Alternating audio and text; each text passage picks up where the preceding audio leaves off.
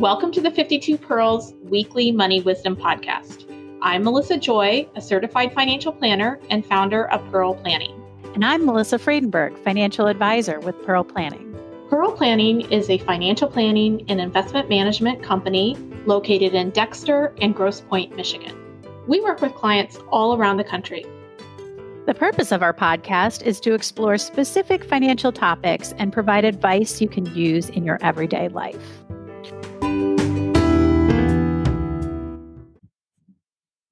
Hello, and welcome to another episode of the 52 Pearls Weekly Money Wisdom Podcast. This is Melissa Friedenberg, and today is Giving Tuesday. I am going to be talking about what exactly is Giving Tuesday, as well as sharing some ways that you can give back today, well, and really any day. But specifically, Giving Tuesday is a global day of giving really powered by social media, uh, collaboration and campaigning. And Giving Tuesday was created back in 2012 by a team at the Belfer Center for Innovation and Social Impact. And since then, it's really become a global philanthropic movement. We all know how much of a role social media has played, or at least awareness of various charities that are out there. So, this um, now in 2022, certainly something that you will see all over today on social media platforms. And it does fall right after Cyber Monday. It's always the first Tuesday after Thanksgiving. So it'll be after Black Friday and Cyber Monday events, which, if you're like me, I participated in those as well. So if you're feeling maybe you got some good deals and you just want to, you know, give some money to charity today, it's a good time. It's kind of thought to be like a counterbalance to the consumerism of the holiday season. Another great reason to give on Giving Tuesday is because often both charities or maybe your employer offer matches on Giving Tuesday since it's a global event. So you may make a donation of 200 and your company would match that additional 200 or the charity might offer a double your donation. Oftentimes large private donors will say on Giving Tuesday, I will match any donations that you bring in. Um, so that is another reason why today makes sense. Now, before I get started with ways to make donations, I do just want to mention I know with inflation and this time of year, especially for parents who are trying to make the Christmas magic happen, it may not be a good time for you to make a donation. So, certainly, because this is a financial podcast, I am going to focus on the financial ways to give today. But if you are just feeling uh, like you can't make that happen, I do want to just mention that, of course, volunteering your time is ever so important to many of these organizations. And even just um, sharing on your own social media. So maybe you're not making a donation, but if there is an organization that is near and dear to your heart, sharing that on your social media or with others who may uh, be in a better position to give back today, that is also super helpful. Of course, you could share this podcast uh, to give other people ideas on ways in which they can give back and even just giving again a plug to a charity that is important to you or a cause uh, is a way to give back to a lot of these organizations. So to start um, a charitable donation is anything that you give you know $250 it could be $100000 but in order to be able to deduct your donation on your federal taxes the organization must be a 501c3 and typically, the attorney general in your state license these charities. So they would have records. Also, the Better Business Bureau offers reports on how large charities use their funds. So, certainly, if you are thinking about an organization, want to make sure that they do have a 501c3 status, that is something um, you may want to do. However, with the changes to the tax code back in 2017, the standard deduction increased so much that if you're making smaller donations, which again is really appreciated and needed by a lot of these charities, it may not be deductible on your taxes. So for this year, for 2022, the standard deduction is 12,950 for single filers or 25,900 for married married couples filing together. So if you take the standard deduction in 2022, you can't claim your donations to charities. However, if you do decide to itemize because you have more than the standard deductions, then you would be able to itemize those on your taxes.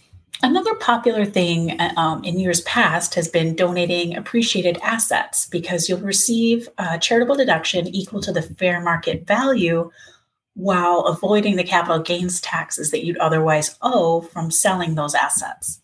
However, it is important to note that this year, with portfolios down 15, 20% for the year, at least um, as of the beginning of November, it may be tempting to offload those stocks, but it's better to sell those assets, harvest the losses, and then donate the cash proceeds to charity. So for this year, that may not be the best approach. If you are 72 or older and you're taking what's called a required minimum distribution, you likely, if you haven't taken it yet, your financial institution has probably reached out because you have to take those required minimum distributions by December 31st of this year. So if you haven't already taken them and you don't need that money, you can directly donate your required minimum distribution to a charity and therefore avoid paying the taxes on that. It's a great option for those who, again, maybe forgot to take their RMD this year or don't need that. Um, it'll help with taxes. And of course, it will help in a year where charitable donations are likely going to be down just due to the economic environment that we're in. And this strategy is called a qualified charitable distribution. You may give up to 100,000 per year and it can count towards your required minimum distribution. And since that donation won't show up as income, you'll be getting the tax break even if you don't itemize your donation. So certainly if you again are going to donate anyway and you haven't taken your RMD, this is definitely a great way to do so and save a little bit on your taxes.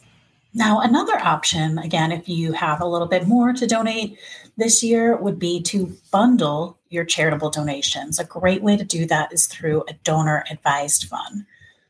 Donor advised fund holders can enjoy a federal income tax deduction of up to 60% of adjusted gross income for cash distributions and up to 30% of AGI for appreciated securities that they donate. So when donors transfer assets to a donor advised fund, they can avoid capital gains taxes and receive immediate fair market value tax deductions. So definitely something that is up and coming. If you would like more information, I'm going to link an episode that we did specifically on donor advised funds and how those work.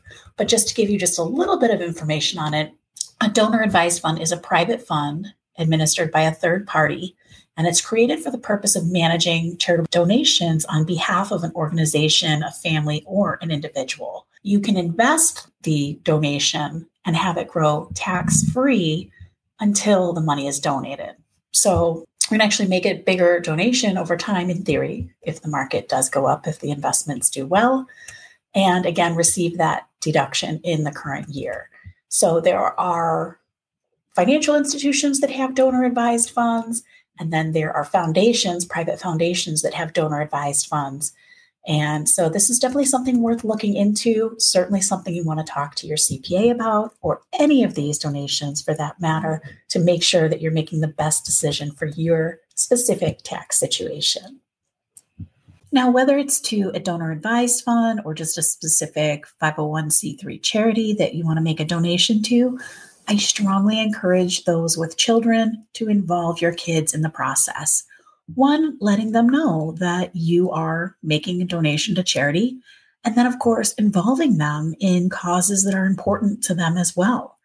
I know founder of Pearl Planning, Melissa Joy, is really big on this. Every year around this time, her kids get together and decide on the name of several charities they're going to make a donation to. And the kids get really involved. They think about it all throughout the year. Specifically with my children, I've noticed that it really helps them understand the value of a dollar as well.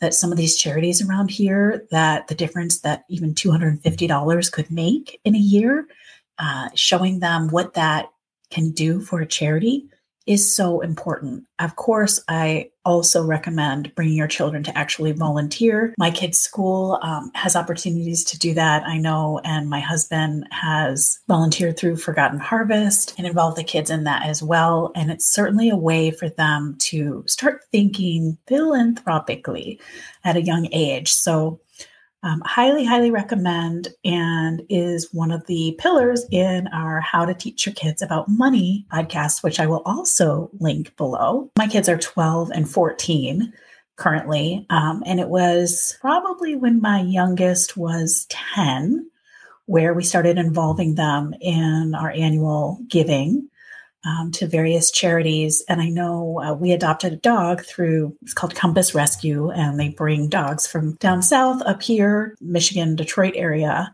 And that's where we got Papa Cody from. So it's a, definitely a charity that's near and dear to our hearts. But after we involved him in making donations, he decided that year different things, including a lemonade stand that he had where he gave out lemonade. And then um, we lived on a high traffic street with people walking dogs. So he also gave away dog treats.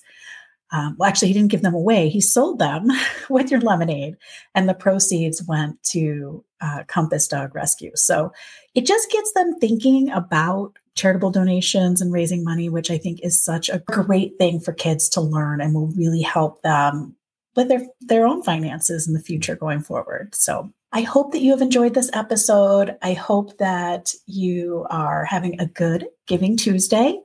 And as always, if you found this episode helpful, please do share with others. We really appreciate our listeners, and we hope that your holiday season is off to a great start.